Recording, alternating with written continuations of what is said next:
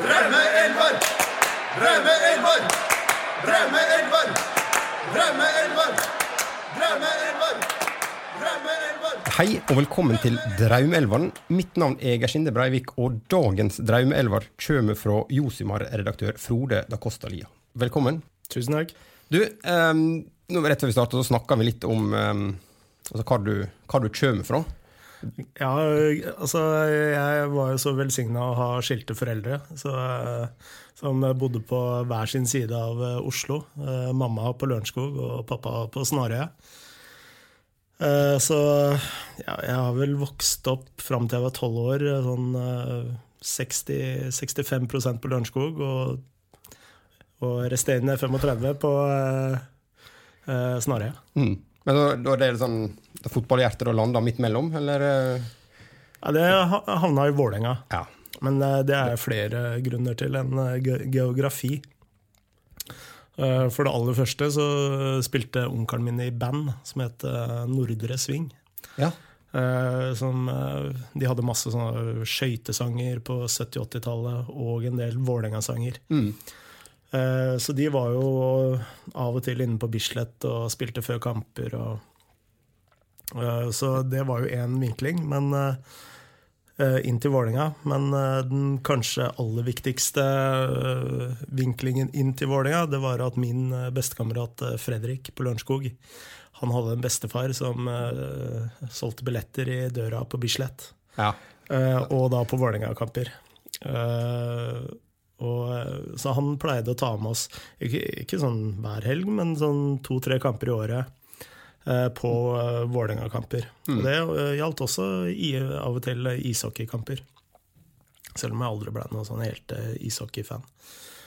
Uh, og etter hvert så uh, avanserte vi gradene, så vi til slutt begynte vi å selge pølser på, eh, på Bislett. Og da vi, fikk vi innføring i Vålerenga-økonomi. ja. Og det betød å ta en, en tier i taska og en tier i lomma. Eh, Så ja, det var pølse, pølsesalg på Bislett. ja. Grunnen til at eh, han, eh, bestefaren til Fredrik eh, ble så viktig, det er jo at eh, eh, ingen av mine foreldre er jo fotballinteressert. Altså, jeg tror ingen i familien min i det hele tatt uh, er fotballinteresserte. Selv ikke min onkel i Nordre Sving. Han var skøytefan. ja. uh, så ja. Det, Men, eh, var, det var en inngang inn til Vålerenga. ja. Du ville blitt da desto, desto mer fotballinteressert, kanskje? da? Ja. Altså, uh, tilbake til Fredrik, da. Uh, Den store fotballinteressen uh, Altså, interessen min starta jo når jeg blei tolv, eh, under VM i 86. Mm. Og, og da så vi VM hjemme hos Fredrik. Um, uh, og da var det jo selvsagt eh, Brasil som var eh, første laget som jeg blei eh, virkelig forelska i. Og da spesielt uh, Sokrates. Og eh, det er jo først i ettertid jeg skjønte at eh, Eller har lest at uh, eh, dette var eh, et litt sånn over the top Brasil. Det var jo 82-versjonen av, eh, av det brasilianske landslaget som eh, virkelig var de gode. Mm. Ja, som skuffa, eller som alle trodde på, men som ikke gikk helt veien. på. Riktig. Ja. Ja. Jeg er litt, jeg er litt samme historie, for jeg har også foreldre og familie som absolutt ikke er fotballinteressert. men som er veldig ski, altså vintersportinteressert. Og da i 1982, når det var sånn kavalkade på TV, med ski-VM, da, eh, så var det også kavalkade til fotball-VM. Ja. Så de hadde tatt opp på VHS-spilleren satt på opptak, og da tatt opp først skikavalkaden, men også fått med fotball-VM-kavalkaden. Og jeg husker den altså Skikavalkaden så jeg ikke veldig masse på, men de fotballgreiene så jeg opp igjen og opp igjen. opp igjen, opp igjen. Så det var liksom Hvis ikke de hadde ved et slumpetreff tatt over den, så tror jeg kanskje ikke jeg hadde vært så fotballinteressert heller. Så, SVT hadde jo også en sånn fantastisk krønika fra 86-VM, og den ligger ute på YouTube uh, uh, allerede nå. Jeg husker SVT også hadde en eh, da en eh, reportasje om Sokrates, den barnelegen eh, som gikk Ja. opp i slummene. Og, eh, så det, det var jo så like rørende så jeg skulle nesten tro det var en eh, Hollywood-film. Ja. Du, skal vi, nå begynner vi å snakke om enkeltspillere. Skal vi bare rett og slett starte på, på elveren? Og um, Det kan vi. Jobbe oss gjennom. Ja. Uh, ja, først må jeg si bakgrunnen for uh, hvordan jeg har valgt ut uh, drømmeelveren.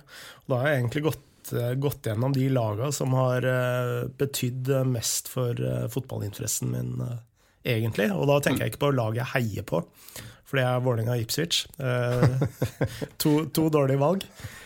Ja. Eh, så dette er spillere som eh, representerer de som har gjort noe for fotballinteressen min.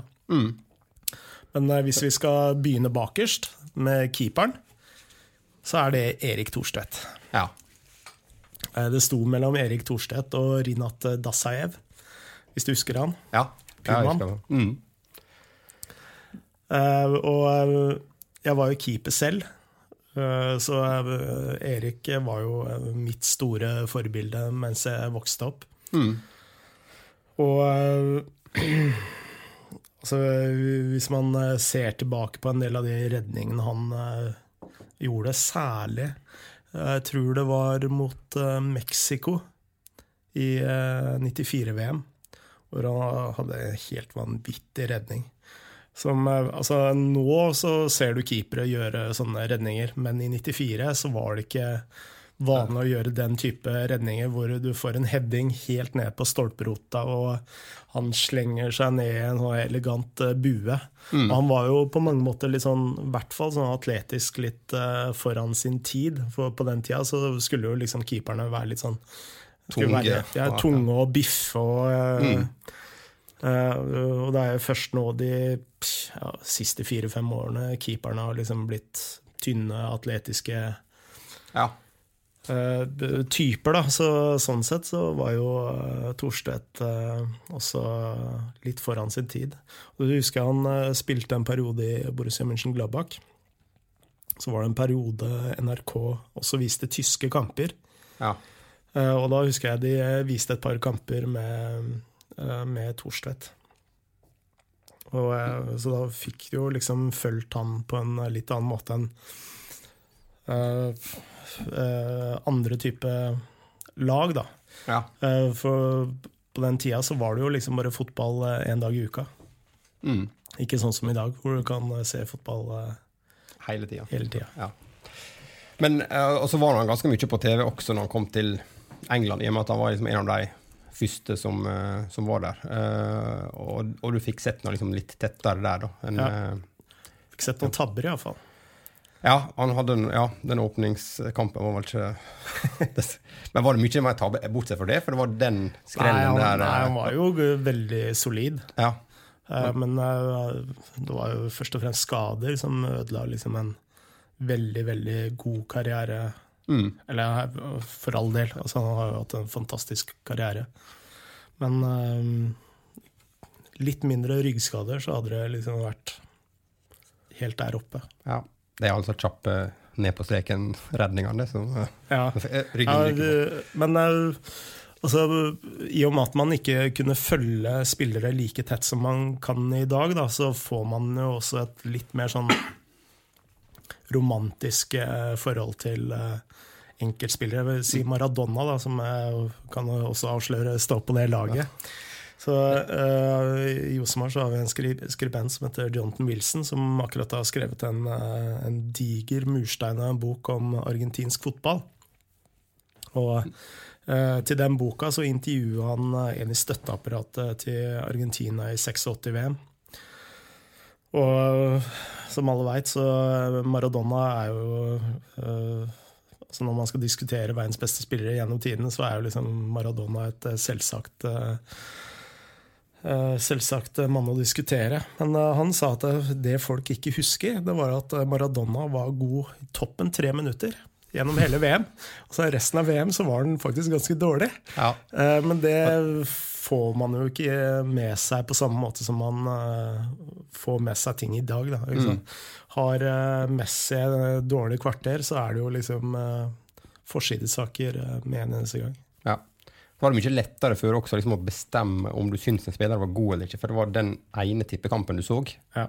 Hvis det er en som var kjempegod, da tenkte jeg han, han er Han dritbra. er dritbra. En som er en dårlig dag, så er han møkkaspiller. Så, ja. Det var hardere bud nå. Um, ja, Thorsvedt, uh, sånn formasjonsmessig, da. Hvor du uh, legger opp uh, Nei, altså, vi, her må vi uh, stille opp en 3-5-2, faktisk. Ja. Og det er jo ironisk, vi, uh, i og med at eh, de fleste av de spillerne som er på laget, aldri i verden ville ha kledd eh, 3-5-2. Ja. Særlig de brasilianske. ja. Nei, Jeg kan jo begynne med Jossimar, da. Som, som du har kalt opp bladet ditt etter. Så, Som jeg har kalt opp uh, bladet etter, ja. Uh, og det var som jeg sa innledningsvis, da, altså VM i 86. Uh, det var mitt første VM. Altså nå, Veldig mange eh, av venner og folk som er født i 75, samme år som meg, skryter at 82 var deres eh, første VM, men eh, tror jeg bare, bare bull. Men uh, uansett, 86 var mitt første eh, VM, og uh, jeg husker uh, Jeg husker Polen-kampen og Nord-Irland-kampen, Frankrike-kampen, og særlig de to målene til Josimar det var jo helt uh, fantastisk. Og så, jeg hadde på en måte heller aldri sett den type fotball bli spilt før. Eh, den eh, ekstreme ballbesittende fotballen som man eh, ser i, og har sett i Barcelona tidligere og fram til i dag, det var jo også mye av det det brasilianske landslaget sto for. De hadde en trener som heter Tele Santana. Og mange i Sør-Amerika mener jo at eh, Johan Cruyff har bøffa alt fra Tele Santana. Det er selvsagt ikke sant, men eh, det sier noe om eh, hvor like lik fotballfilosofi de hadde. Da. Og jeg hadde aldri sett liksom, bekker gå oppover linja på, på samme måte. Altså, når jeg spilte fotball selv, så fikk jeg jo beskjed her i Norge at uh, bekken skulle stå. Var, var kanskje litt sånn med Dennis Schiller i Lillestrøm. Det var Ja. også litt sånn derre wow! uh, men uh, Så det husker jeg var veldig, veldig fascinerende å se. mm. I stad nevnte at du sto i mål sjøl. Ja. Spilte du, Var du liksom på slags høyt nivå, eller hvor lenge du holdt det godt. Nå vet jeg at du spiller fortsatt, for vi trener litt sammen av og til. Ja. Eh, men men eh, holdt du på lenge? Jeg ga meg uh, når jeg var uh, 19. Ja, det er ganske lenge. Ja. Altså, først spilte jeg i Lørenskog, Uh, og så spilte jeg når jeg var 12. 13 ja, 13-14, så flytta mamma til et sted som heter Enebakk. Og jeg bodde tre-fire år der og spilte for Enbakk. Og så uh, flytta jeg tilbake til Bærum og spilte for Bærum sportsklubb. Og de øh, På juniorlaget der, da.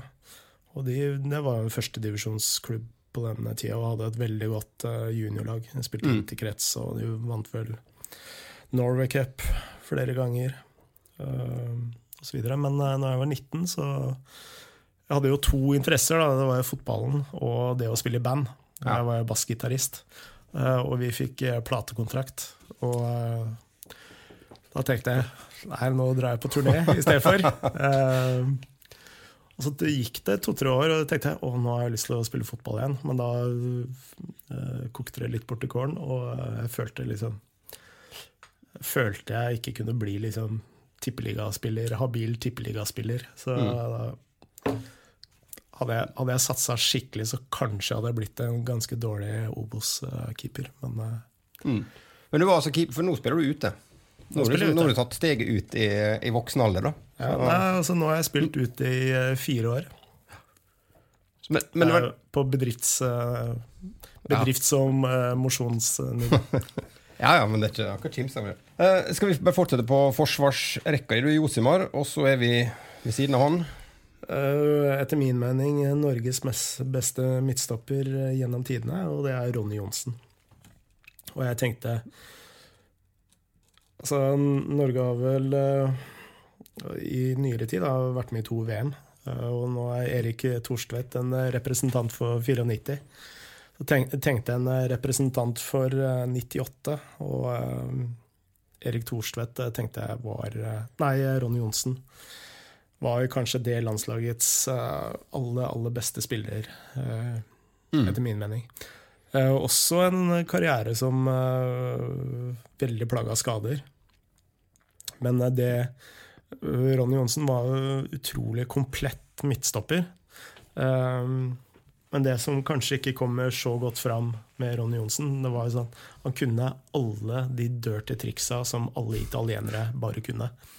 Eh, og det nøt han jo veldig veldig godt av i England. Altså Han visste akkurat når han skulle holde i trøya, når han skulle slippe trøya, når han skulle dunke borti, når han skulle ikke dunke borti.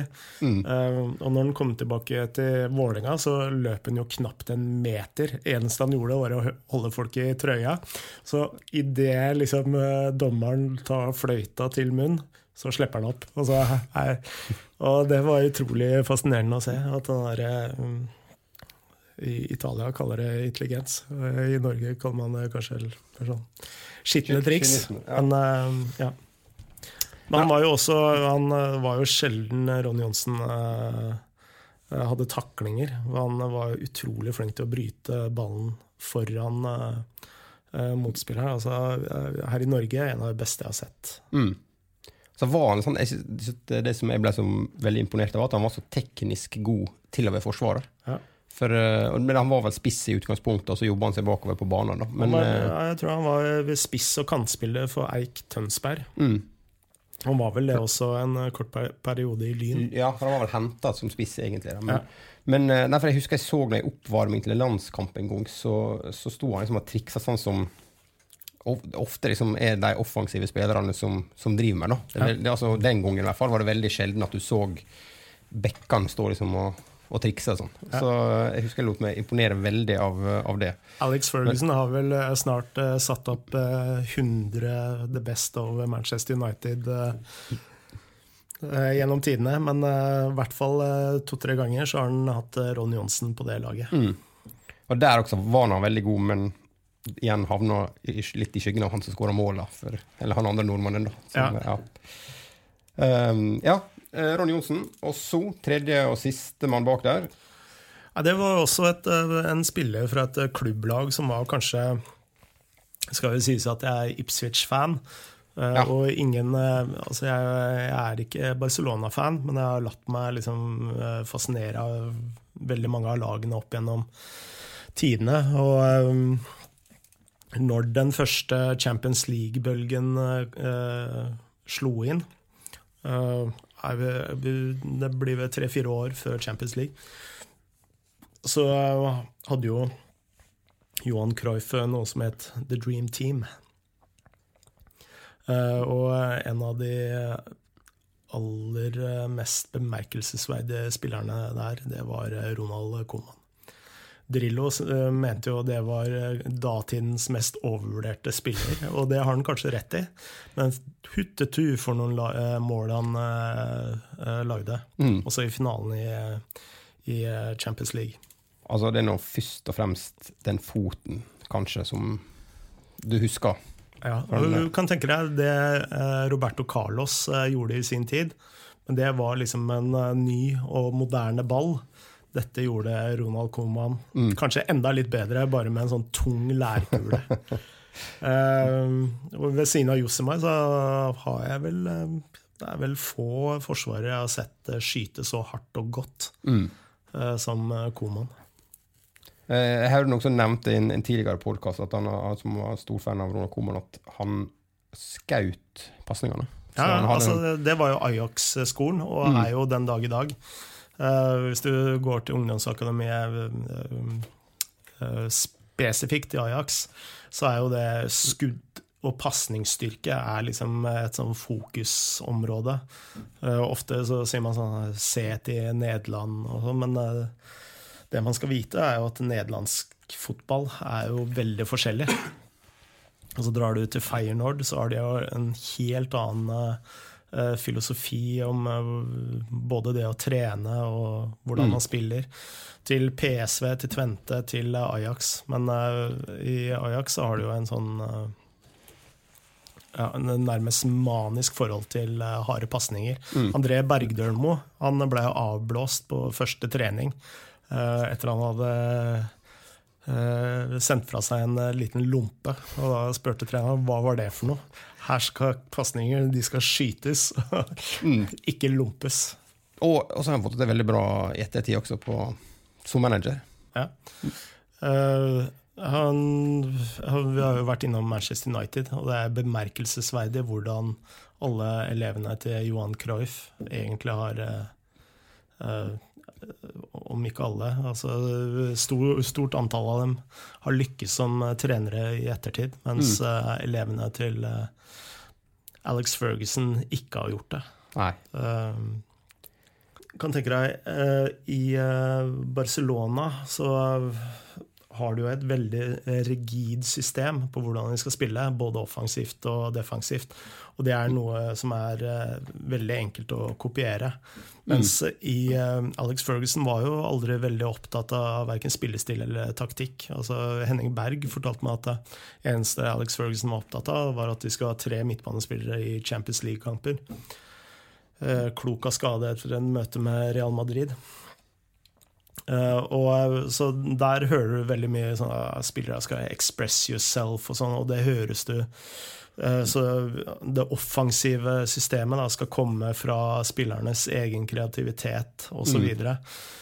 Uh, mens i, i, tillegg til Manchester United, uh, at de til enhver tid også hadde de aller beste spillerne i, uh, i Premier League nesten utelukkende hvert år.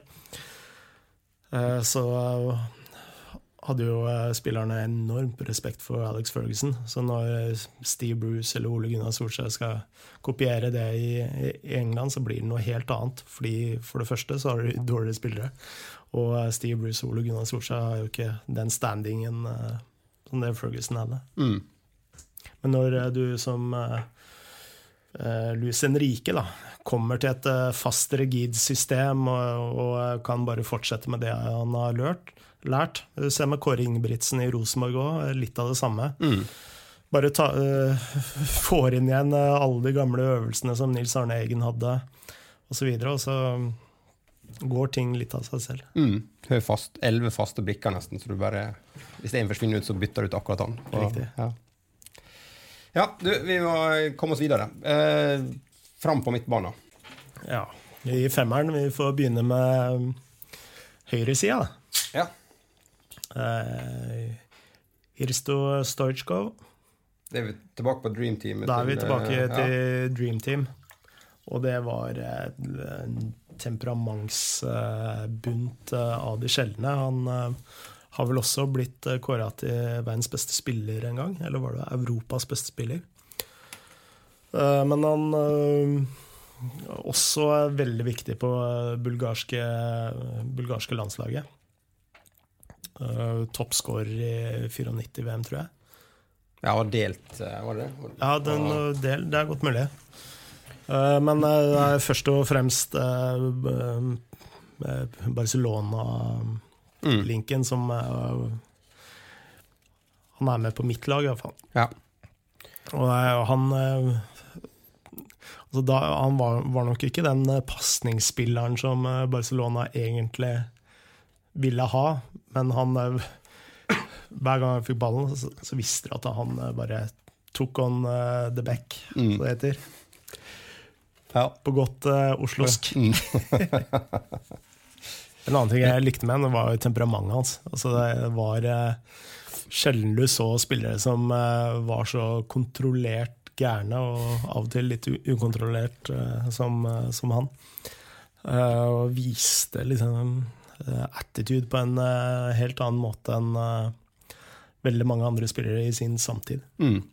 Men han var nå bare Se hvor god Bulgaria var i 94, for eksempel, da. Så Ja. var nå han veldig med på litt sånn, litt sånn som Haji var i Romania, kanskje. At du ja. en mann du nesten bedre laget på aleine. Ja. Ja. Hadde et par andre som var gode på, på Bulgaria også, for så vidt. da, men, Når de var eh, edru. Hæ? Når de var edru. Ja. Ikke bronsefinale. ja. Ehm, ja, eh, og så videre, ved siden av Stojkov.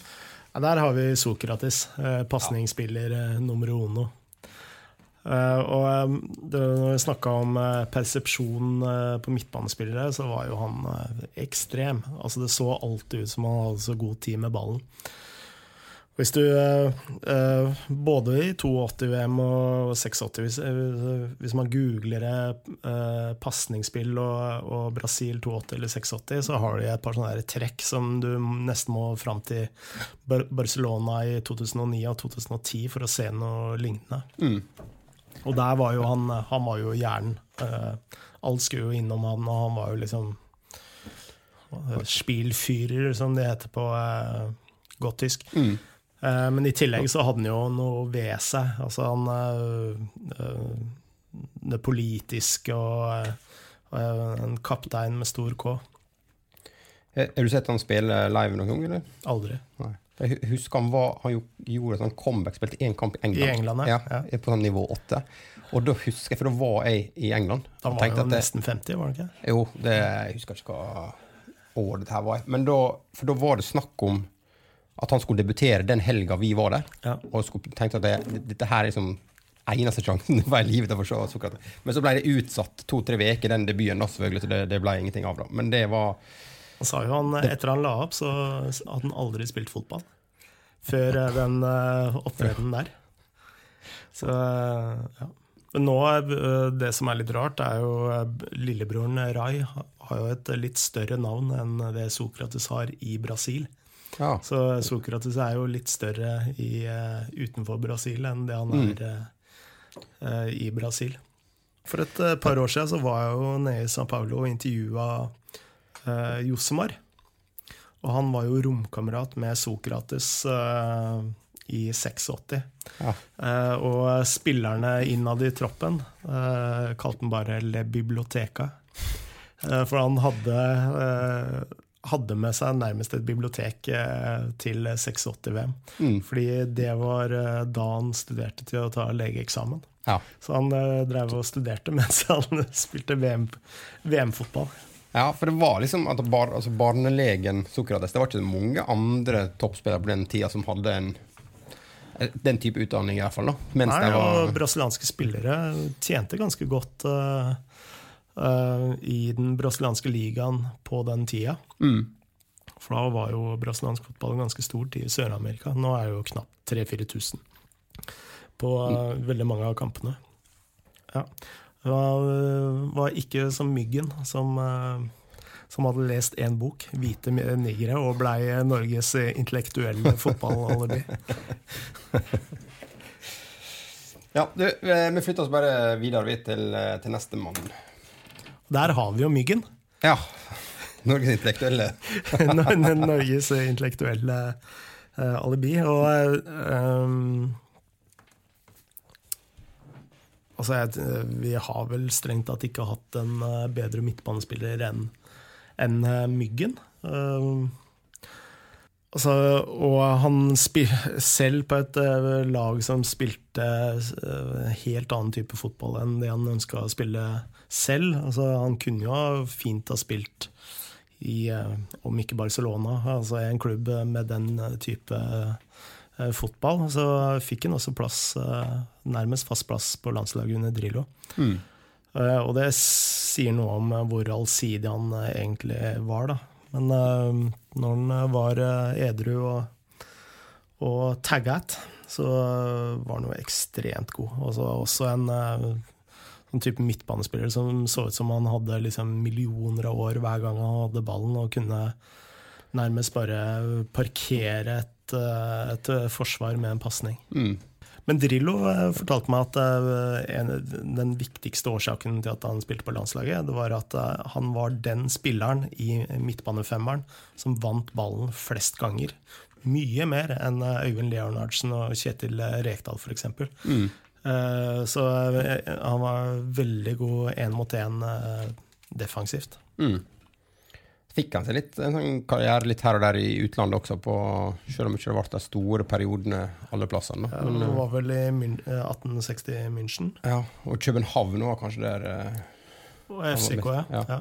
Det skal så- sies at eh, min eh, kone var jo håndballproff i, eh, i eh, København på, eh, på samme tid. Ja. Eh, og romsterte en del av de samme diskotekene. Så det var den, eh, Det jeg trygt kan si, er at den karrieren i København den kunne ha vært enda litt bedre. det. er jo masse sånne vandrehistorier om Mm. Myggen som er litt øh, En fra København-tiden var jo der hvor han han sto og holdt seg fast i cornerflagget, og folk var bekymra og hadde astma, eller noe sånt, men da hadde han vært ute, på byen hele natta, så han var egentlig bare så svimmel. Ja, men det er, det er noe veldig underholdende. Det er noe litt sånn sånn du vil ha. Ja. uh, ja, og så fjerdemann, midten. Fjerdemann på midten, ja. Uh, nå, hvem var det jeg satte opp der igjen? da? Var det Savi? Ja, det var det. Mm. Da er vi tilbake til eh, midtbanespillere med stor, stor ro. Eh, ja, han eh, har jo sett live ganske mange ganger. Eller ganske mange ganger. Altså, jeg har sett den ja, i hvert fall fire ganger. Så, så det er ikke så mye. Ja, men det Men, eh, men det som eh, slo meg når jeg så det Barca-laget i 2009 og 2010, ikke minst, så øh, Det var Altså, når du ser fotball på TV, så er det veldig mange sånne små detaljer du ikke eh, legger merke til. Men når du ser ting live, så er det enkelte spillere som du bare liksom får en litt sånn aha-opplevelse av å ha sett det live, fordi du får med deg en del sånne detaljer som eh, går bort til TV-skjermen, og Savi var definitivt en sånn spiller. Eh, og særlig når han mottar ball fra en eh, forsvarsspiller, og måten han vender opp på, er utrolig fascinerende. For han finter vekk motstanderen som kommer i press hver eneste gang, med sånne små bevegelser på, med foten, som er så små at du liksom Du ser det ikke på TV, men eh, når du eh, eh, sitter live og har det foran meg, så er det utrolig altså, Motstanderen går liksom fem på hver eneste gang. Og så gjør, gjør han det samme hver eneste kamp. Altså du, han, når Vingen får ballen, så er han liksom plutselig tre meter unna, og så slår han en sånn bak, bakromspasning som han egentlig bare slår i blinde. Fordi han veit det kommer liksom to-tre spillere uh, eh, på løp hele tiden. Så han var utrolig fascinerende å se live. Og så selvsagt, Jeg rangerer egentlig Iniesta som en uh, bedre spiller. Men det var noe med Savi som tok litt pusten fra meg når jeg så han eh, så live. mm. Og så var der, der begge de to for så vidt var så, i hvert fall i starten, så veldig lite njålete jålete i forhold til eh, mange andre på samme laget. da. Ja. Så det var et annet med det som bare føltes at det var lett, veldig lett å like. Og, Ja, altså det, Han eh, har jo gått en god eh, Barcelona-skole. Altså Han har jo gått eh, nesten alle trinn på eh, La Masia. mm, Så eh, han, spill, han kom jo opp på Barcelona mens Pep Guardiola fortsatt spilte. Eh, og eh, Pep Guardiola sa vel, eh, om det var til Luis Henrique eller til en annen, altså bare pekte på Savi at han her kommer til å overgå oss. så eh, ja, nei, Savi var veldig fascinerende spiller. mm.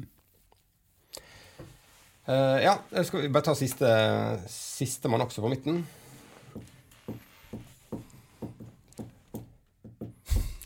Hvem eh, satte opp der, da? Skal sjekke. Du sendte meg lag på tekstmelding tidligere. Skal vi se. Jeg er litt usikker på om Savi var Savi var med. Ja. Nei, vi må jo ha med Messi. Ja. Verdens beste spiller gjennom tidene. Eh, Det er jo ingen tvil om. Så jeg skulle jo gjerne hatt et kanskje litt mer sexy, obskurt navn til eh, til en sånn setting, for vi er vel eh, garantert ikke første som har hatt Messi, Messi på laget. Nei, det er litt vanskelig å komme, komme utenom, da. Men det er litt sånn som du snakka om i stad også, at det, han er på en måte så veldig ofte på TV, du ser det så veldig ofte. Men eh, desto mer imponerende, da. Ja. Eh, Men eh, når jeg tenkte jeg skulle sette opp et lag med noen av de lagene som har gitt meg de beste fotballopplevelsene gjennom tidene, så er jo Messi desidert eh, en av de. Og særlig de El Clásico-møtene i eh, 2009 og 2010 eh, var jo helt vanvittig. Hvor eh, Messi selvsagt var en stor, eh, stor eh, del av det. Og så den 5-0-kampen. Så jeg tror veldig mange av de som så den kampen, ikke trodde, trodde sine egne øyne. Hva er det som skjer her? Her blir liksom et av verdens beste fotballag regelrett pissa på. Mm. Og jeg husker spesielt én episode i kampen hvor eh, Cristiano Ronaldo prøver å presse, ingen er med ham å presse, og han bare slår eh, oppgitt ut med armene. Så, det var sånn Nå har jeg tapt.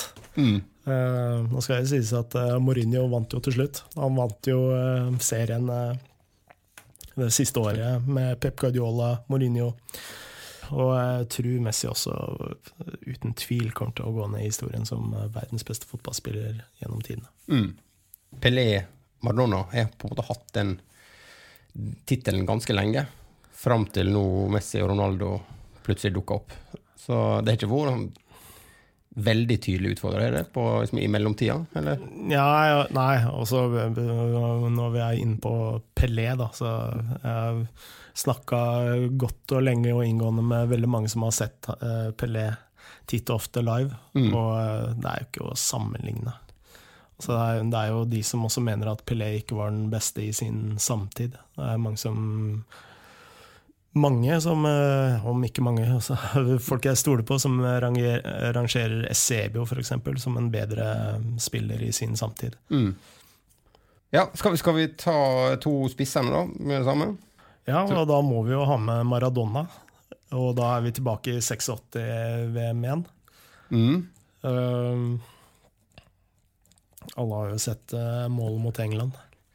Uh, men uh, altså det er noe med elegansen til Maradona som jeg egentlig bare, tror jeg bare har sett hos Zinedine Zidane i litt av det samme. Da. En, nærmeste fotballballett som uh, kan komme. Altså, jeg rangerer selvsagt Messi som en bedre spiller, men han er mye mer sånn Playmobil-spiller. Eh, så Maradona var jo på mange måter mye mer underholdende å se på når, han, eh, når han fikk det til. Og særlig å bare se Maradona trikse er jo liksom eh, stor un- underholdning i seg, i seg selv. Mm. Ja, det er liksom, som du sier, det er 86 øyeblikker du husker veldig godt, men um, du ser tilbake på sånn 82 for eksempel, så hadde han noen øyeblikk der som var helt vanvittig. Ja, Og- Du har jo det ikoniske bildet med, mot Belgia. ja. Hvor det står nærmest elleve spillere rundt den og, og venter. I Italia så sier de jo fortsatt at eh, det er kun én spiller som har vunnet et, eh, en scudetto aleine, og det er Maradona. Jeg husker jo når eh, Maradona spilte VM i eh, Italia. og Skulle, skulle vel spille i Napoli mot eh, Italia. Eh, og eh, Maradona sier at eh, Altså, Italia gir faen i dere napoletanere. Eh, 365 dager i året. Så hei på, hei på Argentina. Eh, ja, det var noe jeg skulle si, glemte, glemte det. Jo, nei, jo, det var det bildet, ja. Belgia-bildet. ja. La oss nå, for, for det bildet er en sånn ikonisk bilde der du ser, de står liksom og ser på Maradona. Ja. Men eh, nå la seg en ganske nylig sak om det bildet, at det, det ikke er så imponerende som det egentlig ser ut til, for det er de egentlig står i mur, akkurat gått ut av muren. Når det eh, ja, stemmer det. Ja, Stemmer det. for det, um, I utgangspunktet, første gang du så, så, så har du tenkt at han har liksom bare Ja. finta dem ut. Ja. Eh, men at um, de da sto på linje for det. Den akkurat har vært i muren, da. Ja, Men, det, um, det, det stemmer. Men eh, eh, apropos eh, akkurat en sånn situasjon. altså Eneste gangen jeg har sett en sånn type situasjon. Det tror jeg var i 2002-VM med De Nilsson, hvis du husker han? Ja. Eh, Gamle Betis. eh, Triksekongen som aldri blei ja, jeg slo helt gjennom. eh, husker ikke hvem de spilte mot, men jeg husker at han kom på de siste ti minuttene av kampen, og, og Brasil skulle bare drøye tida for å komme seg videre. Og de bare ga ballen til Den Nilsson, og han bare løp rundt med ballen og, eh, med mange motstandere i, i hæla. Ja, han var, jeg husker det, du så av han der, var det var helt, han var fantastisk god med ball. Du tenker at han kommer til å bli den neste store, og så stranda det litt der i Betis. Det, det ble liksom ikke det her store. Det er litt eh, typiske brasilianere i Europa. Mm. De er jo utrolig hjemkjære. Eh, så eh, Litt glad i festing, litt glad i damer. Eh, særlig Rio-brasilianerne. Litt lungeferie og sånn. Ja, og da kommer vi inn på sistemann på lista, Ja. som da selvsagt er Romario. Romario, ja. Ja, altså jeg rangerer Ronaldo foran Romario, kanskje. Eh, Men eh, Romario eh, er i hvert fall den mest undervurderte brasilianske spissen. Og da i hvert fall i Brasil. Mm. Men det som var med Romario, det var jo at han, han Altså, han gjorde maks ut av talentet sitt, tror jeg. Og, det, og derfor vil jeg heller ha med Romario enn Ronaldo. For Ronaldo gjorde jo aldri det. Mm. Eh, Men eh, også typisk eh, Og skal jo sies at Romario kom jo på slutten av den Dream Team-æraen til Barcelona. Men hvis du ser på det han og Bebeto gjorde i 94 i VM, f.eks., så er jo det helt, helt vilt. Mm. Så de to gutta, de gjorde det brasilianske landslaget. Og, eh, men også litt sånn Messi, litt sånn uh, Playmobil-spiller. Eh, men eh, det som var litt sånn særegent med Romario, det var jo at han eh, tuppa så mye. Altså, tuppe mål, det var liksom eh, mest undervurderte sparket for eh, Romario. Var liksom- Mål var mål, liksom. Mål var- ja. mål. Da han bare tuppa han i, i lengste, lengste hjørne.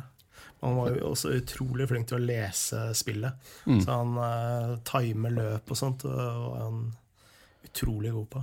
Du snakka litt om um, at Maradona i, i eh, 86 og 82 var liksom kjempegod i perioder og helt ute ellers. Romario var nå også Det kunne liksom gå 88 minutter uten at du la merke til at han var i kampen, og så plutselig så var han der, så skåra han to mål, vinner du 2-0. Men han var jo også sånn typisk carioca, da. Han brasilianer fra Rio. Han var veldig glad i strandliv. Og problemet til Romario mens han var i Europa, det var jo at han hata jo egentlig å spille fotball. Han ikke likte han å trene. Ikke likte han å, Han syntes det var helt pytot å være på spillerhoteller og sånn.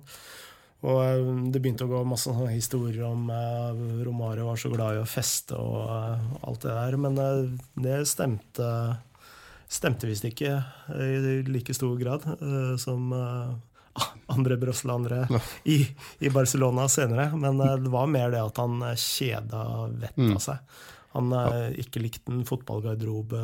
eh, Han mislikte veldig å være i, i Nederland, for der var det altfor kaldt og altfor vått. Det Ja. sa han ved flere anledninger til, og også til da PSV sitt eget sånn fotballmagasin. Alt, altfor vått. eh, i, i Ja, var en typisk, typisk carioca. Mm. Eh, Men når han eh, kom tilbake til eh, Brasil, så gikk jo eh, Han er en av få spillere som har spilt eh, for eh, tre av de største Rio-klubbene. Han har både vært i Fluminense, Flamengo og Vasco da Gama. Så han kom vel opprinnelig fra Vasco da Gama før han eh, kom til PSV. Mm. Jeg husker også Han hadde en sånn feide med um, Edmundo, husker jeg, som da eh, spilte i Palmeiras. Og det var vel når eh, Romario var i Flamingo? Dyret. ja, At de hadde Romario hadde vel en uteplass i Rio som han eide. Der han hadde malt Edmundo på dass. Og, Ja, altså det, det var Hard Rock Café Ah. i Rio. Eh, Så det var ikke sånn hvilket som helst. eh, Nei, men det Hard Rock Café var på den tida det mest trendy stedet i, eh, i Rio. Og der var da Edmundo malt på, Ja. på lass. Ja. Første gangen jeg så Romario, var på Sportsrevyen. Han spilte i PSV og fram mot altså 89, fram mot 90-VM. Eh, og de, det var et bananskuddet, enda mer enn tuppinga, som jeg husker. da, At han sto på, på midtsirkelen omtrent og bare la bananen over keeper. Gå- Altså gang etter gang. Det var, og da var det selvfølgelig i Nederland, når du spiller mot Maastricht og Utrecht og, og Den Haag og sånn, så, så var det liksom 8-0, 8-1, 7-0. Altså, Det var aldri mindre enn fem mål liksom, i disse kampene der. Ja, nei, men du, uh, vi skal eh, Vi, vi bare kjapt gjennom um, laget ditt. Det er altså Thorstvedt i mål. Josimar, Ronny Johnsen, Ronald Koman. Og så er det midtbane med Stojkov, Sokrates, Myggen, Savi og Messi. Og så er det Maradona og Romario på, eh, på toppen, da. Så um, det blir noen mål. Nå høres det jo nesten ut som jeg er sånn eh, ball, balltrillefantast. Det er jeg egentlig ikke. For når det kommer til trenere, så liker jeg trenere som eh, Roger Smith og Bielsa og folk som ja. ja. Husker, jeg husker forresten et av de mine favoritter bare på tampen her, på favoritter Romario-øyeblikk er nå 94-VM mot eh, Thomas Ravelli, skal du Når han finta seg gjennom på femmeteren der, og så bom, bomma. Bommer. Du, ser hvordan han går og bare koser seg der. Og så bommer han og ser det. Det er ikke så, ikke så nøye. Ja, altså, det jeg tror med Romario, i og med at han ikke var så fotballgæren, så spenningsnivået hans lå ganske lavt. Det kunne det til tider se ut som, og det gjorde at eh, du, når du spiller med litt lave skuldre, så kan du tillate deg å Det som er litt trist, da, er sånne typer spisser. De ser du ikke i like stor grad i dag. For nå skal du ha liksom spisser som presser og førsteforsvarer og Han hadde jo Ja, han har slitt litt mer i dag, men eh, bananskuddet fra midtbanen han har fortsatt han kunne fortsatt. Du, eh, Frode, tusen takk for at du ble med. bare hyggelig. Produsert av Rubicon Radio.